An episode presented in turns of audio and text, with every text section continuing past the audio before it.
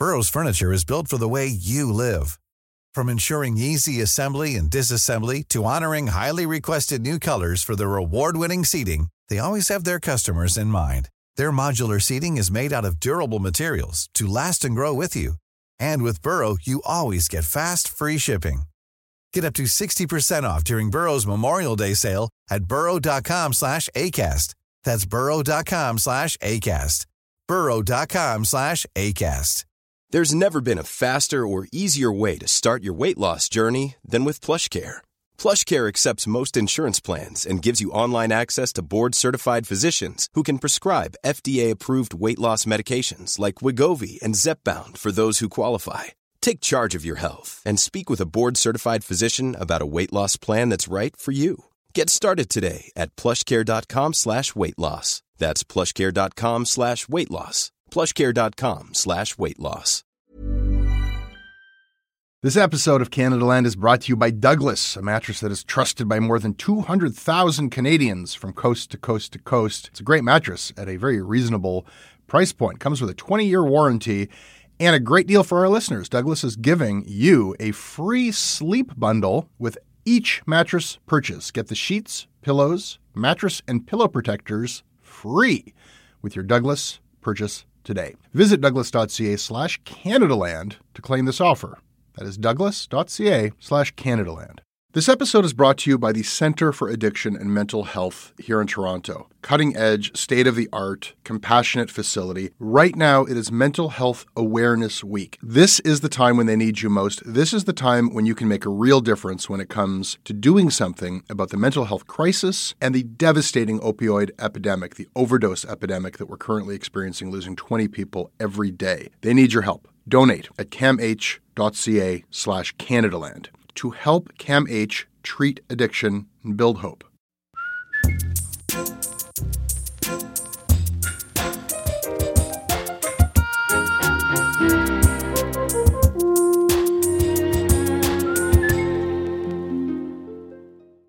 The situation in Gaza is not morally acceptable. That's not a political declaration. It, it, it's just a basic truth.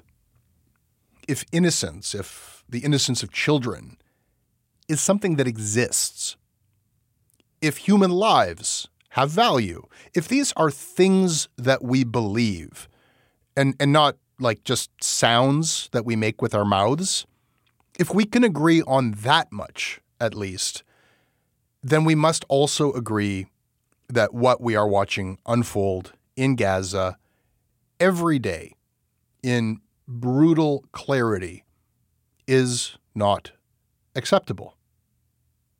And it's okay for everybody, everybody to agree on that.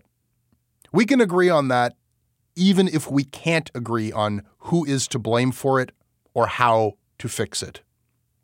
And if we do agree, if we can get to that minimum point of consensus, then maybe we here in Canada can actually do something about it.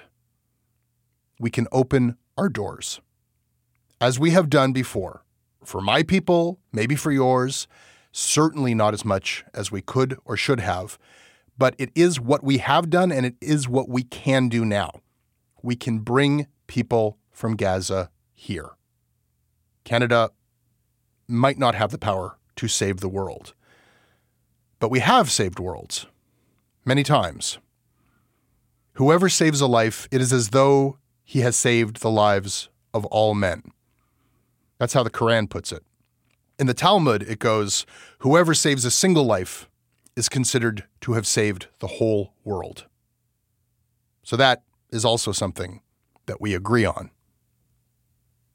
Today's show is about a man, a doctor, who is trying to save lives, save, save the worlds of his family, people who are in dire straits in Gaza. Canadaland reporter Cherise Seucharan went to his home in Sherbrooke, Quebec, to hear his story. Wait for it.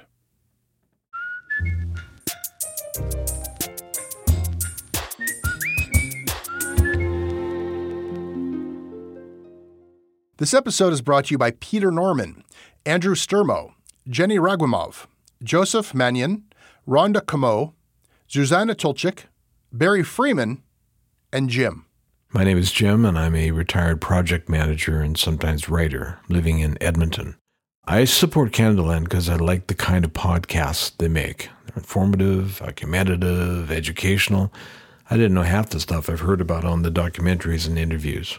I started supporting Canadaland early on because I like their non corporate, free-form style of journalism, and now that seems to be the future of journalism in Canada, and I'm happy to continue supporting it. Keep up the good work, guys. We just unveiled uh, this Canada Labs initiative, this this hub for young journalists. We're opening up our newsroom and we're offering free workshops and teaching and mentorship and fellowships and contests and just trying to actually uh, create a welcoming space for people who want to do this work. And I'm to just share one thing that I'm really excited about, which is like we don't teach young people how to survive in the industry of media or audio journalism or podcasting. Like J schools, I think, have done a terrible job of preparing people for like what is really super exciting right now, which is that there's an opportunity to reimagine uh, as entrepreneurs what news journalism can be. So when we teach workshops, yes, we're going to be teaching workshops about how to construct stories or how to do audio journalism in the field and how to mix a story. But I, I also am looking forward to just teaching a little bit about how to launch a media business, how to get an advertiser, how to reach an audience and develop one if you want to support Canada Labs, it's going to be an exciting project, and I think we're going to make you proud. And I think that the names who come out of this are going to be the names that uh, you're going to be hearing about for like years and decades to come. Go to CanadaLand.com slash CanadaLabs to be a part of this, and I don't think it's a decision that you're going to regret. CanadaLand.com slash CanadaLabs. Thank you.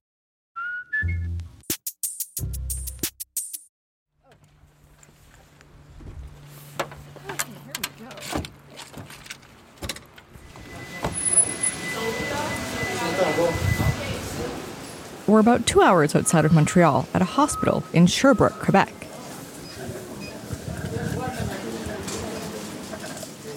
Hey. Hello. Hi. You found us. Finally, yes. Nice to meet you. Nice How are to you? meet you.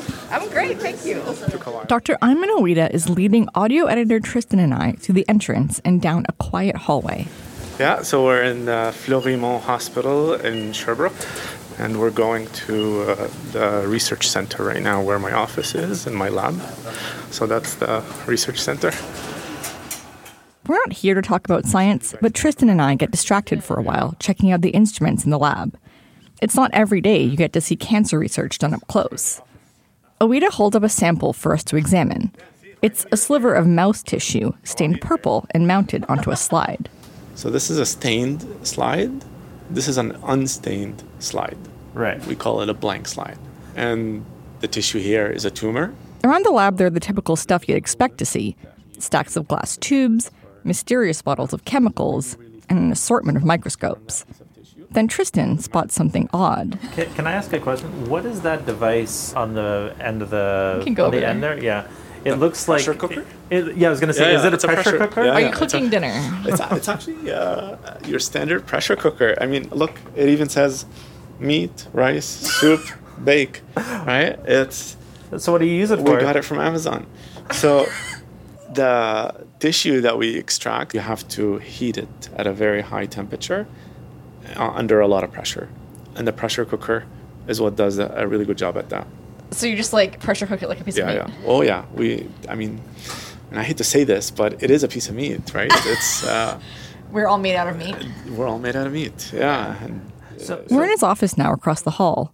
It's decorated with degrees and diagrams of tumors. He says cancer presents a complex problem where each attempt at improving treatment is met with resistance. It's why he got interested in the field. It was the idea that he could help to solve this seemingly impossible challenge. Um, it's just the complexity of the disease. It's such a complex disease, and it seems no matter how much we improve uh, in the treatment of cancer, it always finds ways uh, around overcoming these treatments and developing resistance. And so it, it just seemed to me like such a sophisticated question that I, I wanted to tackle some part of it and see if I could contribute to it uh, in some way. But there's another complex, seemingly impossible situation Oweida is trying to address. And it's the reason we came all the way to Sherbrooke to talk to him. So the extended family is really big, but a lot of my memories are with my uh, my cousins who are my age. I mean, I do have some who are younger and older. This was the last time when I was there. He's talking about the last time he was in Gaza.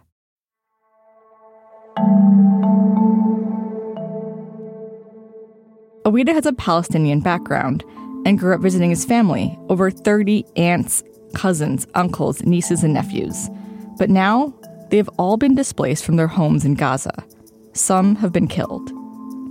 Oweida has been trying to do what he can for them to help this whole situation from his home thousands of miles away in Sherbrooke. Fundraisers, media interviews, immigration applications.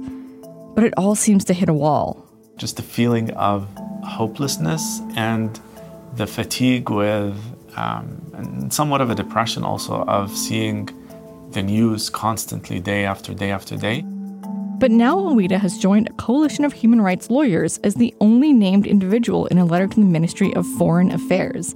The letter states that Canada's military exports to Israel are a violation of our own laws and must cease. Just last week, the Maple reported that based on information from Global Affairs Canada, a record number of military exports to Israel had been authorized in the two months following the start of the war. That information was brought to Parliament. The Liberal government has authorized $28.5 million of new military exports to Israel since October. How can the minister continue to sell arms to Israel? The coalition's letter claims that there is a risk of Canadian exports being used in the violation of humanitarian law or in the commitment of serious acts of violence against women and children. This is where Oweida comes in. He believes he has proof of this in an eyewitness account from his aunt Fatimah, who says she was the sole survivor of a targeted attack by the Israeli army. Oweida knows this attempt to do something might not result in change, but he says he has to try.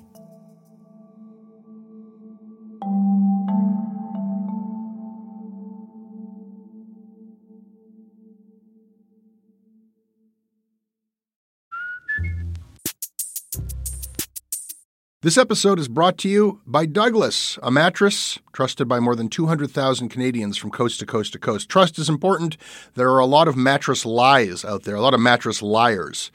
And I, I, I, didn't intend the pun, but it occurred to me that there is one as I was saying those words. Listen, I am not lying to you. Uh, I have uh, experienced the Douglas mattress. It is an exceptional mattress at a surprisingly affordable price point. It is a mattress that sleeps cool, doesn't have that weird thing in the summer where the mattress gets like an oven. It's a very good product. It's delivered to your house in a box. You don't have to go to a big mattress store. It is a medium firm mattress, which is what Canadians prefer, and it comes with a 365 night trial and a 20 year warranty. What more can I tell you?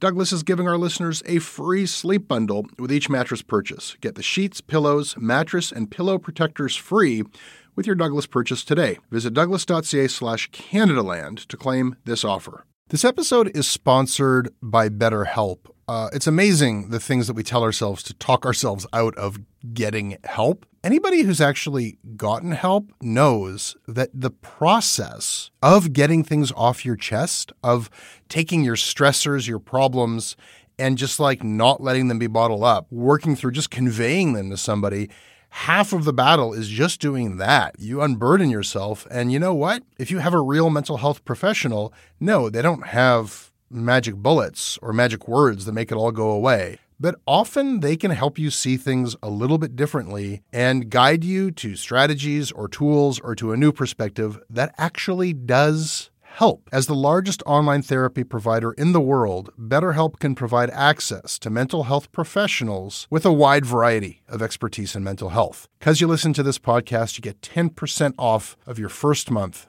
at betterhelp.com slash Canadaland. That's betterhelp.com slash Canadaland.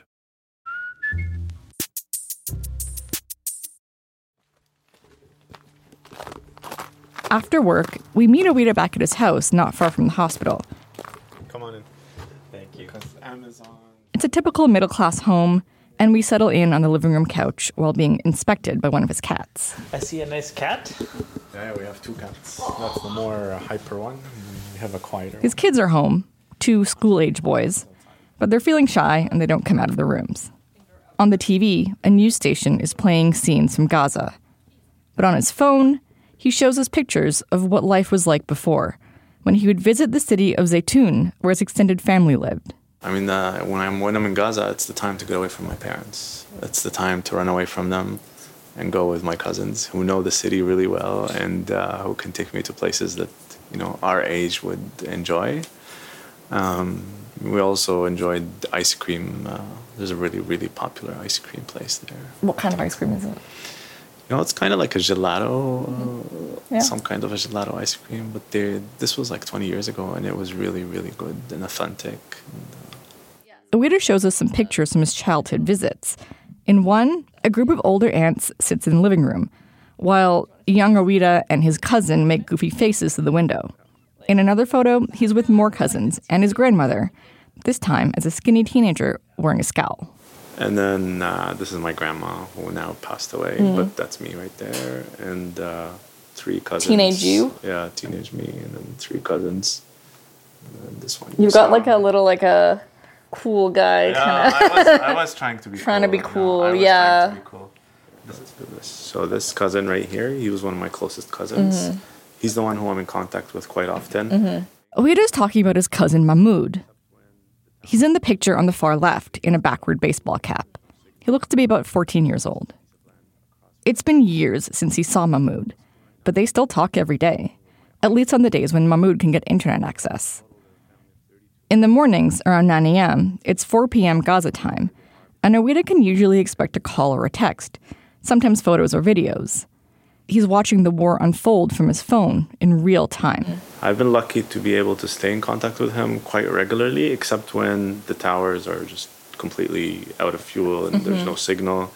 Um, but this is a piece of land across from where the school he's staying in an, a UNRWA school right now, uh, along with my aunt, his four brothers.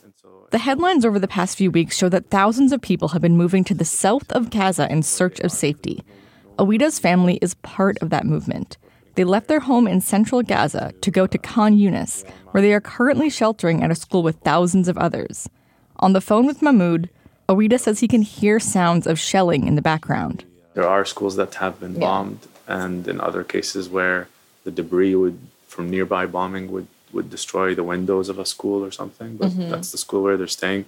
And because of rain and heavy winds, they would have to like create these makeshift shelters Mm. to block the rain from.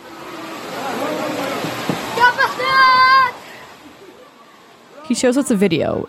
It's a windy day, and we're looking at the outside of a white and blue school where there's crowds and plastic tarps flying around everywhere. Because the school space is not sufficient for, Mhm. for everyone. Yeah. And it's primarily the women and the children who will stay inside the classrooms of a Mhm. school. And that in itself will be crowded. But then the men, um, you know, they, they let them go outside and find their own spaces. Right. But, I mean, look what happens Yeah. outside. These makeshift shelters, the, the tarps are now flying off because of heavy winds and rain. And then they do it all over again. And so all of the tarps are kind of flying out and becoming destroyed with the wind. And that's a bombing that took place near the school where they're living. And so he just took a picture and telling me, um, pray for us. Uh, it looks like it's getting really close.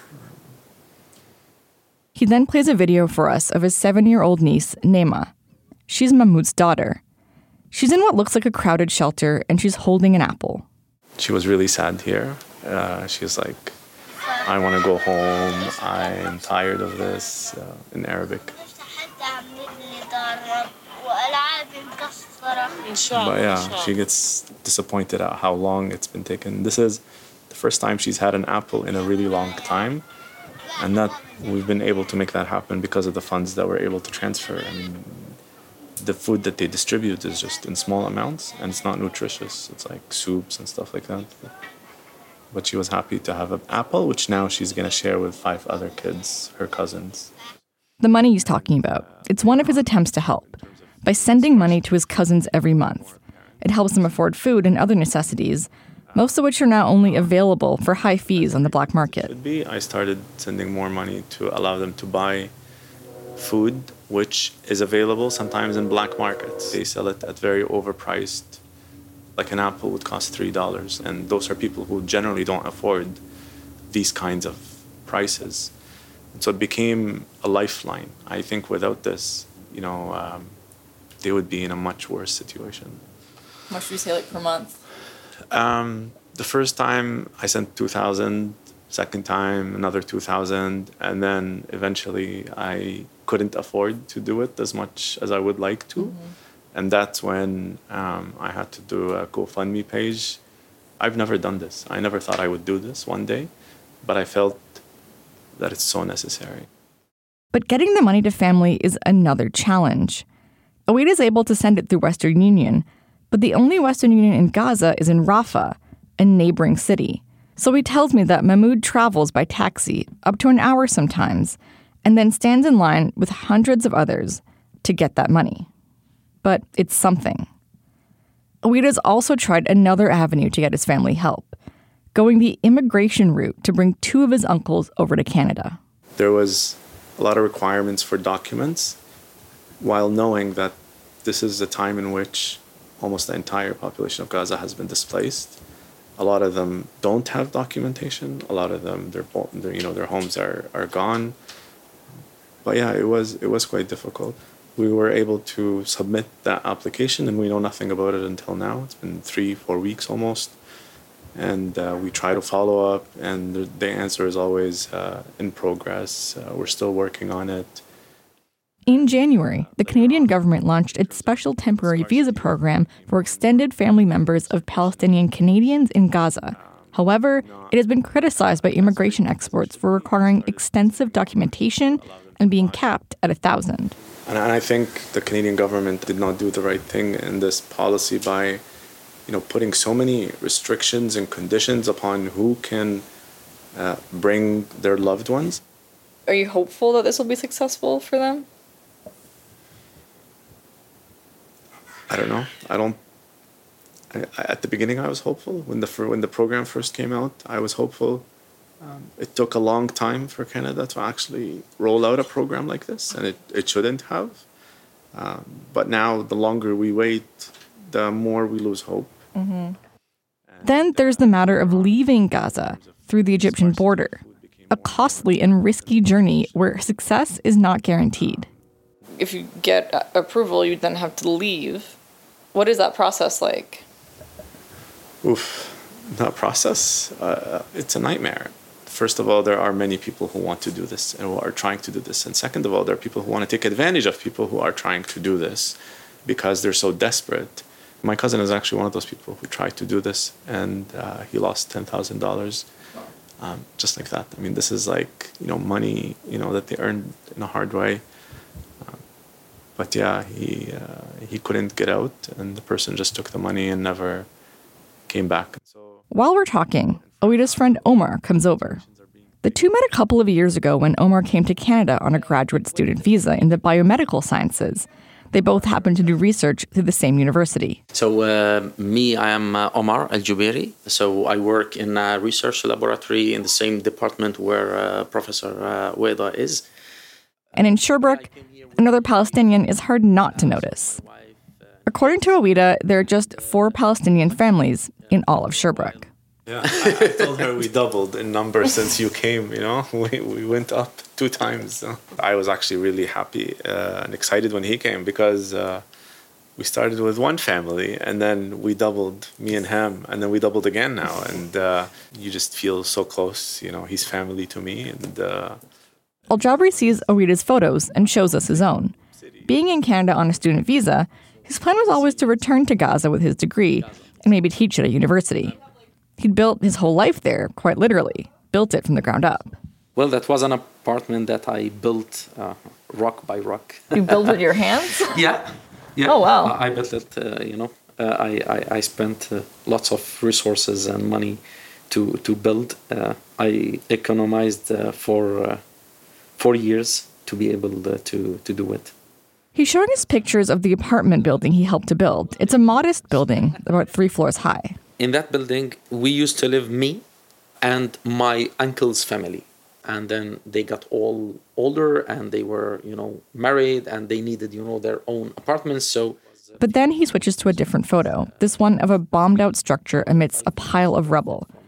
Al Jabri says he didn't even recognize the building as his own apartment until his cousin, who sent the photo, had to literally spell it out for him. Well, I, I will tell you something, maybe you will laugh if I tell you that, but literally, when I looked at this image, I was not sure which one is my apartment because I didn't recognize it. Let me show you. He sent me that. Wow. He sent me telling me that this is your Yeah. apartment. So it's and like an this is- image that he's taking the same image, Yeah, but he's like yeah, yeah. written over with names, so you can tell. With names, yeah, telling me that this is Ibrahim's uh, flat, this is your uncle's flat, this is your flat.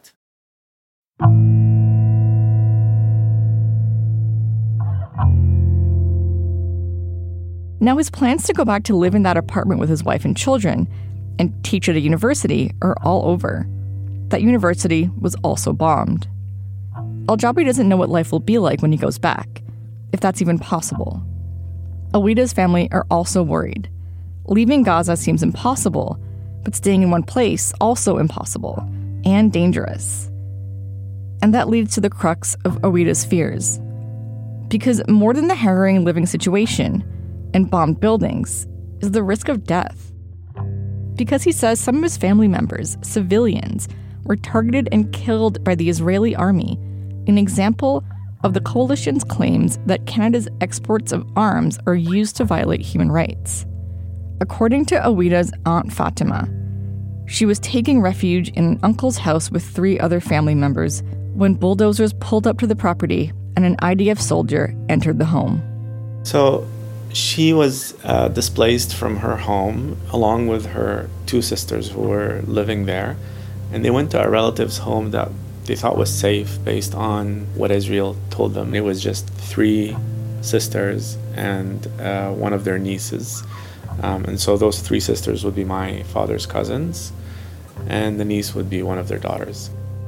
In a video from Al Jazeera posted online, Oweida's Aunt Fatimah gives her full witness account. Canadaland has not independently confirmed the account other media organizations have reported similar accounts of civilians being targeted by IDF soldiers. This video has been cut for length and translated and voiced by Canadaland producer Nor Ezria. He entered. My sister was standing behind the door and she was holding a white sheet. And my daughter was also holding a white sheet and telling him, Yesh Nashim, Yesh Nashim, meaning that there are women here. He didn't care. قلت لها يا ماما تعالي اقعدي على الكرسي بلاش توقفي في قبل الباب فتحت الباب زق الباب He pushed the door and started shooting.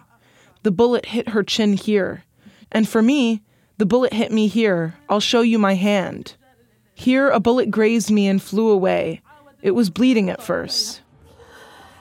وصار يسيل دم طبعا اولها عود وشدوه وطلع عود بعد شويه رجع قال له But we heard him say, there are four mattresses here, but I only saw three women. I was behind my sister and he didn't see me. Then another man came and told him to come and started counting. He said to him, One, two, three. Then he stopped and told him, There is the fourth, referring to me. I was pretending to be lying down, but I was hearing everything. He stood there for about 20 seconds, staring at me But those 20 seconds felt like 20 hours or 20 years because of how deeply I was feeling the fear. They took him out and left and closed the door of the room as the four of us were dead. واخده وطلع وسكر باب الاوضه علينا كان احنا الاربع متوفين ضليتني أس... ساكته لحظه بديش اطلع I said, My sisters, who among you is awake? Oh, Mama, Princess, are you awake? Please, anyone answer me. Nobody answered me. يا اميره مين انت صاحيه واحده فيكم ترد عليا ولا حد رد عليا قلت استشهدوا انا انا مش عارفه وين There's no reason that would justify this. Um, these are not even fighters, these are actually civilians. These are hopeless old women in their 70s. And so three were killed, and one stayed alive, and she's the one who lived to tell this story. IDF spokespeople have maintained they are not purposely targeting civilians in Gaza. This episode is brought to you by Oxio. Mother keep me on the phone for 100 hours, lie to me, tell me different things on the phone than what actually shows up on my bill. No respect for my time. What the f? I have better things to f- do than deal with an internet company for f- sake. That's how I used to feel about internet in Canada. I had a lot of rage that I put towards my internet provider. And it's, well, it's not gone. I, I can just direct it at someone else, someone who deserves that level of attention and vitriol from me. Whereas my internet provider, I'm just not thinking about them at all because I use Oxio. And so my internet is lightning fast, super simple, and I don't have any problems. They are transparent in their pricing. They are excellent in their customer service. Their whole team is here in Canada. And they free up so much rage for me to redirect at other mother who actually deserve it. Visit canadaland.oxio.ca for an alternative telco internet experience. That's oxio.ca, promo code CanadaLand for your first month free. On the other side of the world, it was this video and this story that led Oweida to be connected to a group of lawyers who believed it presented compelling evidence that Israel was targeting civilians and therefore committing violations of human rights. I told them in one of our meetings about my story, and I said it seems to fit the criteria that you just spoke about in the sense that it was not an aerial bombing and it was a direct targeting by soldiers towards civilians. They were just women or in their 70s. I mean, what, what could be, what wrong could have they been, have, have they been doing? The targeting of civilians has been a big part of the argument that South Africa is presenting at the ICJ in their genocide case against Israel. This is Adila Hassim, member of the legal team for South Africa, presenting the case in January. This intent is evident from Israel's conduct in specially targeting Palestinians living in Gaza, using weaponry that causes large scale homicidal destruction, as well as targeted sniping of civilians, designating safe zones for Palestinians to seek refuge, and then bombing these. The coalition that Oweida signed onto, which included Canadian Lawyers for International Human Rights, also known as CLAIR, and a Palestinian law group called Al Haq, sent a letter in January to the Canadian government arguing that they must meet their obligations or face potential legal action. They gave them two weeks to respond.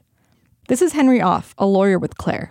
So the two weeks are up that we provided to Minister Joly in responding to this letter. We are now considering our legal options. One of those options would include a lawsuit against the federal government for the approval of export and brokering permits of military goods and items to Israel. But the Minister of Foreign Affairs, Mélanie Joly, has maintained that the current export of goods falls under Canadian law.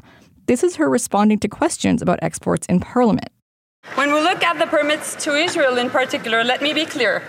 I have not received and therefore have not approved any export permits of weapons to Israel since October 7 and any permits issued since October 7 were essentially non lethal permits. We abide by the UN Arms Trade Treaty, and we take this responsibility very seriously. Good job. The crux of this matter is the distinction between lethal and non lethal goods. Because in Canada's defense industry, companies legally export military goods all over the world. These exports don't necessarily mean weapons, they can be protective gear or technology, but also parts for weapons which all can be categorized as a non lethal good, for which there isn't a clear definition. In the access to information documents obtained by the Maple, exports to Israel in the first two months of the war include goods under export categories, which include explosive devices and their components and aircraft equipment and their components. The export of goods and categories related to these things or related to military aircrafts and explosives and ground vehicles raises the likelihood that Canadian military items and technology are being used to commit or facilitate these violations of international law in Gaza and the West Bank. And then there are the concerns by human rights groups about Canada's indirect exports. A study by Project Ploughshares found that Canada has exported parts for F 35 fighter jets to the US, which has contracts to export those jets to Israel. However, these types of exports aren't well documented there is mounting pressure from human rights groups and the public for countries to examine the impact of their weapons exports.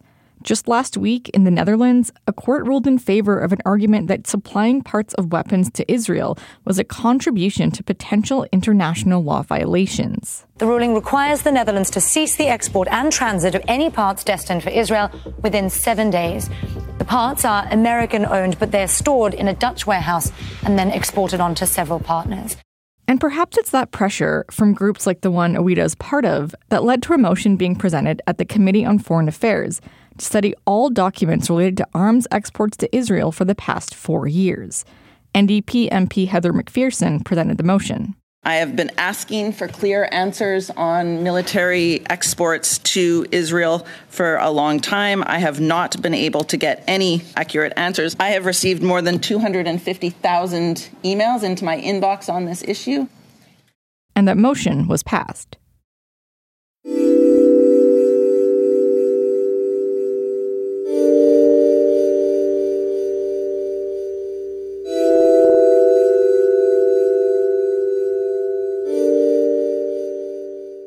But in his living room in Sherbrooke, Quebec, Oweida admits he knows this is a long shot. He says the waiting, the hoping, the losing hope has all been exhausting. There is a feeling of hopelessness because no matter what how much I do, you know, there's this feeling that it's not giving results on the ground. Um, I want to do something that can actually uh, change something over there. And despite how much effort we collectively put together as um, people who advocate for human rights and peace and so on, it feels like Canada is not listening. As a Canadian citizen, I, uh, I'm not afraid to ask for this, and I think Canada should value, if anything, should value people who want to establish justice and promote human rights and uh, prosecute uh, those who overstep their, their boundaries. But yet he continues to try to solve this complex problem that may not have a real solution. But he'll try anything. Sometimes you feel like you just have to, you just want to um, isolate yourself and withdraw. But I think that that's, that's the wrong thing to do. Um, I think we, we can't give up.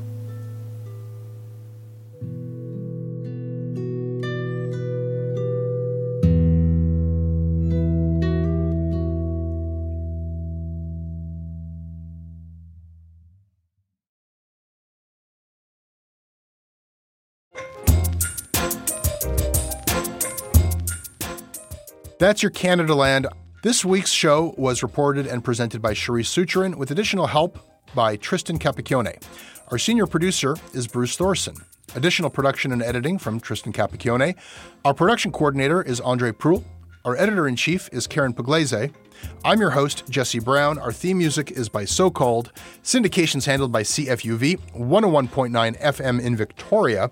Visit them online at cfuv.ca. I want to remind you about Canada Labs. Uh, we do not launch new efforts like this often, and when we do, we really do need your help to keep them going, to keep them sustained. Please uh, have a look at canadaland.com slash canadalabs to see what we're doing to create a hub for young journalists, and please support it. We really do need people to do so. You can also become a Canadaland supporter and get a bunch of free stuff from us and help us bring our journalism to everybody for free at canadaland.com slash join or by clicking on the link in the show notes. You can email me at jesse at canadaland.com. I read all the input that you send to me. Our website is canadaland.com. You can listen to Canadaland ad-free on Amazon Music, included with Prime.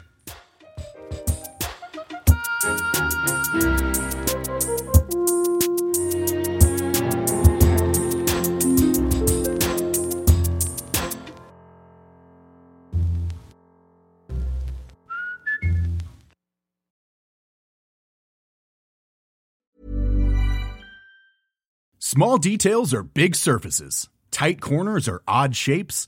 Flat, rounded, textured, or tall. Whatever your next project, there's a spray paint pattern that's just right. Because Rust new Custom Spray 5 in 1 gives you control with five different spray patterns. So you can tackle nooks, crannies, edges, and curves without worrying about drips, runs, uneven coverage, or anything else. Custom Spray 5 in 1 Only from Rust-Oleum. Hey, it's Danny Pellegrino from Everything Iconic. Ready to upgrade your style game without blowing your budget? Check out Quince. They've got all the good stuff shirts and polos, activewear, and fine leather goods, all at 50 to 80% less than other high end brands. And the best part? They're all about safe, ethical, and responsible manufacturing. Get that luxury vibe without the luxury price tag. Hit up quince.com slash upgrade for free shipping and 365 day returns on your next order. That's quince.com slash upgrade.